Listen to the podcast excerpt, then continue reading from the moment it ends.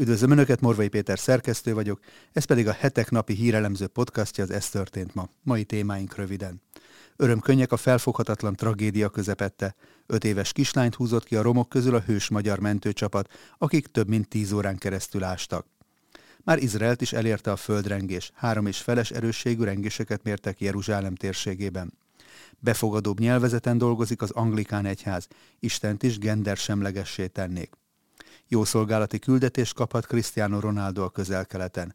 A portugál labdarúgó segíthet javítani Szaudarábia és Izrael kapcsolatát. Legyőzhető-e a korrupció? Teszik fel a kérdést a hetekben megjelent cikkükben Polcer István és Cine János kutatók annak kapcsán, hogy botrányos ügyek rázták meg a nyugati társadalmakat is. Önök a február 8-ai adást hallják, a nap legizgalmasabb híreit és aktualitásokat a hetek válogatásában, amelyeket videónk leírásában szereplő linkeken el is olvashatnak, csak úgy, mint a hetek.hu oldalon. Köszönjük, hogy már közel 22 ezeren feliratkoztak a YouTube csatornánkra is. Így, hogy esetleg ezt nem tették volna még meg, kérem csatlakozzanak, hogy biztosan értesüljenek legfrissebb tartalmainkról. Akik pedig szeretnék támogatni további podcastjaink elkészítését, a videó alatti sávban található köszönet gombon tudják ezt megtenni tetszés szerinti összeggel. Előre is köszönünk minden felajánlást, és természetesen a megtekintéseket is. Nézzük akkor témáinkat részletesebben. Örömkönnyek a felfoghatatlan tragédia közepette. Öt éves kislányt húzott ki a romok közül a hős magyar mentőcsapat, akik több mint tíz órán keresztül ástak. A Törökországban tartózkodó magyar mentőalakulatoknak eddig 16 ember életét sikerült megmenteniük, legutóbb egy 5 éves kislányt, akit több mint 10 órás munkával sikerült kiszabadítani a földrengés romjai alól. Az ATV Facebook oldalán közzétett videón Novák András, a magyar mentőcsapat egyik vezetőjét, Pál Pavelce Lászlót kérdezte a mentési eredményekről, amikor egy ponton elsírta magát. Azok nem a fáradtság volt, bár rendkívül hosszan voltak talpon, hanem legújabb sikerük, egy olyan öt éves török kislányt tudtak megmenteni, aki a romok alatt rekedt. Ekkor nem volt még meg minden felszerelés, és utasításba kapták, hogy hagyják el a helyszínt. Így sietniük kellett, hogy még elérjék. Törökországban 8754 a megerősített halálos áldozatok száma hétfő hajnali földrengésnek, Szíriában közölt több mint 2200 halálos áldozattal együtt, a katasztrófa már több mint 11 ezer áldozatot követelt, de szakértők attól tartanak, hogy még tízezrek lehetnek a romok alatt. Már hat magyar kutatómentőegység dolgozik Törökország Hatai tartományában, hamarosan pedig bővül tovább a mentésben résztvevő magyar kontingens. Az évszázad legpusztítóbb török földrengésével a hetek pénteken megjelenő lapszámában részletesen is foglalkozunk majd. Már Izraelt is elérte a földrengés. Három és feles erősségű rengéseket mértek Jeruzsálem térségében az izraeli hadsereg parancsnoksága megerősítette, hogy Jeruzsálemet és Izrael más területeit is földrengés rázta meg. A hivatalos mérések szerint ezek három és feles erősségűek voltak. A rengések másfél nappal azután rázták meg Izraelt, hogy Törökországban és Szíriában drámai pusztítást végzett egy földrengés sorozat hétfő hajnaltól kezdődően. Mint azt az izraeli energiaügyi minisztérium szeizmológiai osztálya közölte, a három és feles erősségű földrengés helyi idő szerint ked éjjel érte az országot, amelynek epicentruma Judea Szamariában, Jeruzsálemtől mintegy 38 kilométerre volt. Jeruzsálem lakosok a környező településeken élőkhöz hasonlóan arról számoltak be, hogy ők is érezték a rengéseket. A katonai parancsnokság közlése szerint a földrengés érzékelők nem aktiválódtak, mivel a rengés nem jelentett veszélyt a lakosságra. Befogadóbb nyelvezeten dolgozik az anglikán egyház, Istent is gender semlegessé tennék. Új projektet indít az anglikán egyház, hogy Istenre ne férfiként utaljanak, hanem gender semleges kifejezésekkel szólítsák meg. Dr. Michael Ipgrave Lichfeld püspöke szerint már évek óta zajlanak az egyeztetések az egyházban arról, hogyan lehetne a liturgiát és az imák szövegét úgymond befogadóbbá, gendersemlegessé tenni. Az érvényben lévő liturgikus rendelkezésekhez hasonlóan bármilyen változtatáshoz a szövegekben a színódus teljes jóváhagyására lenne szükség, mondta Lichfeld. Egy anglikán lelkész felvetette, hogy Istennel kapcsolatban sokkal befogadóbb nyelvezetre lenne szükség a szertartások során, bár az nem világos, hogy például a mi atyánkban mit mondanának ebben az esetben az atya szó helyett. Az anglikán egyház szóvivője szerint ebben azonban nincsen semmi új. Mint mondta, a keresztények már ősidők óta tudják, hogy Isten se nem férfi, se nem nő, és mindössze arról zajlanak az eszmecserék, hogy a szertartásokban miként kellene az Istent megszólító és leíró bibliai kifejezéseket átvezetni. Kritikusok szerint azonban az ilyen kezdeményezésekkel az egyház szembe menne saját tanításaival és hitelveivel, ráadásul elszakadna a Bibliától is. Istent atyának nevezik, és nem lehet anyával helyettesíteni anélkül, hogy a jelentése megváltozna. Nem lehet gender semleges szülőre sem változtatni, jelentésvesztés nélkül, mondta dr. Ian Paul, teológus. Jó szolgálati küldetést kaphat Cristiano Ronaldo közel-keleten. A portugál labdarúgó segített javítani Szaudarábia és Izrael kapcsolatát.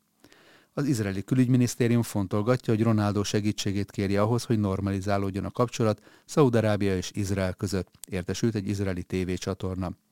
Ahogyan arról beszámoltunk, a portugál labdarúgó a Saudi Al Nasr klubhoz igazolt 2022. decemberében, ahol még két és fél évig futballozhat, de emellett abban is számítanak rá, hogy segít majd lobbizni azért, hogy Szaudarábia nyerje el a 2030-as futball VB szervezési jogát. Az Izrael és Szaudarábia közötti kapcsolat rendezése iránt úgy tűnik, hogy mindkét fél részéről lenne igény. Tavaly decemberben a szaudi külügyminiszter arról beszélt, hogy a két állam közötti kapcsolat helyreállítása csak időkérdése. Legyőzhető-e a korrupció? Teszik fel a kérdést a hetekben megjelent cikkükben Polcer István és Szene János, kutatók annak kapcsán, hogy botrányos ügyek rázták meg a nyugati társadalmakat is. Decemberben előállították Éva Kailit, az Európai Parlament egyik alelnökét és a testület több munkatársát. A vád szerint kenőpénzeket fogadtak el, hogy Katar érdekeit képviseljék az Unió törvényhozó testületében és bizottságaiban. A nyomozás jelenleg is tart. Az egyik főszereplő Antonio Panzeri, az Európai Parlament Emberi Jogi Albizottságának korábbi elnöke vádalkut kötött, és együttműködik a belga hatóságokkal az enyhe büntetés fejében. A szövevényes és egyre terebélyesedő ügyben akár több tucatnyi érintett lehet, köztük európai parlamenti képviselők, munkatársak, családtagok és civil szervezetek. A Spiegel által megszerzett dokumentumok szerint Pancieri emberi jogi NGO-ja Katártól, Marokkótól és Mauratániától is kapott pénzeket. A csoport egyébként úgymond sokkolóan amatőr módon viselkedett. A kenő pénzeket az otthonaikban tárolták, több száz hívást bonyolítottak nem titkosított módon, vagy például konspiratív találkozót tartottak egy olyan hotelben, amely teljesen be volt kamerázva. Ennek ellenére évekig sikerült elkerülniük a lebukást. Charles Michel, az Európai Tanács elnöke a botrány drámainak és az Európai Unió hitelességére nézve károsnak nevezte. Vannak, akik attól tartanak, hogy ez csak a jéghegy csúcsa, és a felszín alatt számos hasonló ügy húzódhat meg. A korrupció latin eredetű kifejezés, a romlás, rontás szóból származik. Olyan cselekedet, amely során valaki pénzért vagy más javakért cserébe jogosulatlan előnyhöz juttat másokat. Sok fajtája van, mint tudjuk, leggyakoribb a politikai, közigazgatási és gazdasági korrupció. Érintett orvosokat, rendőröket, bírókat, tanárokat, önkormányzati tisztviselőket gyakorlatilag az élet minden területén felbukkanhat. A korrupció a társadalmakban visszatetszést kelt és feszültséget okoz. Gazdasági költsége is jelentős, drágítja a közszolgáltatásokat, torzítja a piacot és csökkenti az üzleti versenyt. A nemzetközi korrupciós indexek alapján általában ázsiai, latinamerikai és afrikai nemzetek tanyáznak. Robert Mugabe, Zimbabwe korábbi diktatórikus elnöke, még a lottó főnyereményt is megnyerte hazájában. Valószínűleg ő az egyetlen, akinek ehhez még szerencsére sem volt szüksége. A nyugati demokráciákban jobb a helyzet, a politikai, gazdasági és közélet átláthatóbb, etikusabb. Az Európai Unió tiszta image ellenére azonban az aktuális potrányon túl is vannak problémák. A Transparency International felmérése szerint az unió területén 10-ből 3-an fizetnek vagy használnak is személyes kapcsolatokat, hogy bizonyos közszolgáltatásokhoz hozzájussanak. Ez több mint 100 millió embert jelent. Az unió lakosságának 62%-a érzi a korrupciót komoly problémának hazájában. A nyugati világ régóta küzd a korrupció ellen. Van erre társadalmi igény a visszaszorításra a demokrácia működése, a hatalmi ágak szétválasztása, a független ügyészség, bíróság vagy a független média társadalmi kontrollt és átláthatóságot erősíti. Érzékeny terület a politika és a gazdaság szereplőinek viszonya. Ezt a két szférát azonban nem lehet és nem is szabad mereven szétválasztani. Szükség van szakmai egyeztetésekre, kapcsolatokra. Ráadásul az állam gyakran a gazdasági szereplő is egyben, az állami vállalatok, állami megrendelések, valamint az adóbevételek, központi pénzek újraelosztása révén. A sok évtized alatt külön kis iparág épült fel arra, hogyan lehet a vállalati érdekeket még legális eszközökkel érvényesíteni. A bevált hivatalos módszer a lobby tevékenység. Mivel azonban nagyon sok a kapcsolódási pont, és nagyon sok lehet az érdekkonfliktus, óhatatlanul kialakult egy szürke zóna is. Egyesek szerint ez maga is korrupció. Rengeteg hír vagy híresztelés lát napvilágot, általában el is indul több vizsgálat, de viszonylag kevés elmarasztaló ítélet születik. Gyakran beszélnek az úgynevezett washingtoni forgóajtóról is. A kifejezés arra a rendszerre utal, amelyben magasrangú állami tisztviselők egy része lobbistaként, vagy nagy multinacionális vállalatok jól fizető állásaiban folytatja karrierjét. Az ellenkezője is gyakori, amikor nagy pénzügyi és tech cégek vezetői, munkatársai váltanak át a közszférába. Egyrészt nyilván szükség van a szakértelemre és tapasztalatra oda-vissza, ugyanakkor aggályos, hogy az egyéni karrier és a vállalati üzleti érdekek összefonódnak a politikával, a törvényhozással és a végrehajtó hatalommal. A lobby tevékenység, a big tech, a big finance, a big corporate és a big pharma lobby tevékenysége és akarat érvényesítése így észrevétlenül egyre inkább összesimul a politikával és a kormányzással. A korrupciós gyanú más vonatkozásban is az elnöki szintig jelen van az Egyesült Államokban. A Clinton család a vádak szerint áruba bocsátotta a politikai befolyását, és erre az alapítványuk szolgált fedőszervként, amelynek a támogatói között számos nagyvállalat és külföldi szereplő is megtalálható. Sokan közülük maguk is lobby tevékenységet folytatnak. Hillary Clinton külügyminisztersége alatt az amerikai uránium készlet ötödének bányászati jogát orosz kézbe adták. A tranzakció létrejöttében és jóváhagyásában Clinton tevőlegesen is részt vett a stratégiai urán kötődő személyek pedig komoly összegekkel támogatták az alapítványt. Az Obama kormányzat végül nem indított vizsgálatot. A Biden családhoz is több gyanús ügylet kapcsolódik. Joe Biden korábbi politikai és alelnöki befolyását úgy tűnik, a család igyekezett kihasználni. A botrányos életű drogfüggőséggel küzdködő Hunter Biden elhagyott laptopja rengeteg részletet elárult a homályos üzletekről. Hunter többek között a korrupciós ügyeiről elhíresült Ukrán Energia Holding a Burizma igazgató tanácsába is bekerült. Kínai üzletemberek szintén igényt tartottak a szolgálataira, melyekért dollármilliókkal fizettek. Hunter biden nyilvánvalóan nem energetikai vagy üzleti szaktudása miatt választották, hanem hogy hozzáférés szerezzenek a családhoz, kapcsolataikhoz és befolyásukhoz.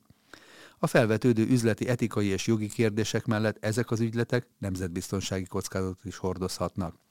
A laptop egyébként nem sokkal az elnökválasztás előtt tűnt fel, és a hagyományos média, a közösségi média óriások, valamint sok nemzetbiztonsági szakértő is igyekezett azonnal orosz dezinformációnak beállítani és eltussolni a laptopon talált információkat. Donald Trump ellentétben a Clintonokkal és Bidennel nem karrierpolitikus, hanem üzletemberként landolt hatalmas meglepetésre annak idején az elnöki székben. Nemzetközi és amerikai ingatlan üzletei, szállodái miatt vele kapcsolatban is számos érdekkonfliktus merült fel. Közismerten jó kapcsolatokat ápolt a szaudi királyi családdal is, és nem volt hajlandó Jamal Khashoggi újságíró meggyilkolását sem hozzákapcsolni a szaudi koronaherceghez. Sokan Trump szemére vetették, hogy millió szaudi üzletei befolyásolhatták a politikáját. Trumpon eddig minden esetre nem találtak fogást, annak ellenére, hogy számos vizsgálat és eljárás indult ellene, sőt a kongresszus is vád alá helyezte. A hatalomra kerüléséhez kapcsolódó esetleges orosz összejátszásra sem találtak bizonyítékot. A Twitter fájlok alapján pedig úgy tűnik, hogy az orosz választási manipulációnak jóval kisebb érdemi szerepe volt abban, annak ellenére, hogy a politika és a média igyekezett ezt jelentősen felnagyítani. Az Egyesült Királyság ugyan a legkevésbé korrupt országok közé tartozik, a globális rangsorban a 11. helyen áll. Az ottani kedélyeket azonban a napokban borzolta fel a hír, miszerint vizsgálat indult a BBC elnökének kinevezése kapcsán. Richard Sharpot, a korábbi bankárt még Boris Johnson jelölte a BBC élére. Sharp néhány héttel azután kapta meg a pozíciót, hogy segítette egy nagy összegű hitelgaranciát elintézni az akkori miniszterelnöknek. Az Európai Számbevőszék a Pfizer vakcina beszerzésének körülményeit vizsgálja, illetve vizsgálná. Amint kiderült, Ursula von der Leyen személyesen váltott üzeneteket SMS-ben a Pfizer vezetőjével a több 10 milliárd eurós ügylet kapcsán. A részletek máig homályosak. A számvevőszék pedig nem kapta meg a kért információkat a von der Leyen vezette Európai Bizottságtól. Gerhard Schröder, korábbi német kancellár egyik utolsó intézkedése volt az északi áramlat szerződés megkötése. Leköszönése után pár héttel az északi áramlat projekt vezetőségében tűnt fel, immáron privát személyként. Schröder a német-orosz energetikai kapcsolatok egyik fontos lobbistájává vált, illetve gyakorlatilag az összes nagy orosz energetikai cégben feltűnt. Az északi államlat részvénytársaság mellett az olajipari óriás, a Rosneft is az igazgatóság elnökének választotta. Később a Gazprom igazgatóságába is bekerült. A Rothschild befektetési bankház pedig globális menedzseri pozíciót ajánlott fel a számára. Schröder körülbelül 1 millió dollár jövedelmet kapott az orosz energetikai cégektől évente. A háború kapcsán a közvélemény nyomására a Rosneft elnöki tisztéről lemondott, de más pozíciókat viszont megőrzött, valamint továbbra is tagja a kormányon lévő szociáldemokrata pártnak. Ukrajnát, amely egyre inkább a nyugat részeként tekint magára, Európa legkorruptabb országaként emlegetik. Zelenszky elnök tavaly novemberben azonban büszkén és határozottan jelentette ki, hogy a korrupt oligarchák minden elmenekültek a háború elől, a korrupció az országban megszűnt, és nem is lesz többé. Ezt az állítást a valóság sajnos gyorsan megcáfolta. Néhány napja különféle visszaélések miatt távozni kényszerült egy elnöki tanácsadó, négy miniszterhelyettes és öt régiós kormányzó. A vizsgálatok még itt is folynak.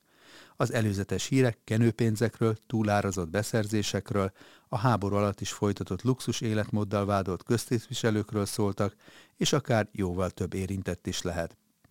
Az Egyesült Államokban egy ideje már napirenden van, hogy gyakorlatilag teljesen ellenőrizetlenül, mindenféle elszámolás nélkül utalnak rendszeresen dollármilliárdokat a hadban lévő országnak. A felszínre került korrupciós ügyek erősíteni fogják azokat a hangokat, amelyek elvárják, hogy az amerikai adófizetők pénzével Ukrajna elszámoljon. Zelenszky elnök személyét is több támadás érte korábban. A 2019-es elnökválasztási kampánya során elmulasztotta vagyon nyilatkozatában feltüntetni számos ingatlanak között a toszkánai villáját is. Európa egyik legszegényebb országának vezetője 15 szobás, több millió eurót érő villát birtokol Forte dei Marimban, egy igen felkapott drága nyaralóhelyen, amely ráadásul nagyon közkedvelt az orosz oligarchák körében, de az ukrán elnök tagadott bármilyen szabálytalanságot. Nos, ennyi fér bele mai ajánlónkba. Morvai Pétert hallották az Ez történt ma mai adásában. Várom Önöket holnap is aktuális hírekkel, ajánlókkal, és hogyha szeretnének ezekről biztosan értesülni, akkor kérem iratkozzanak fel a hetek YouTube csatornájára, ahogyan ezt már közel 22 ezeren meg is tették, amit ezúton is nagyon köszönünk. Viszont hallásra, szép napot és szép estét kívánok mindenkinek!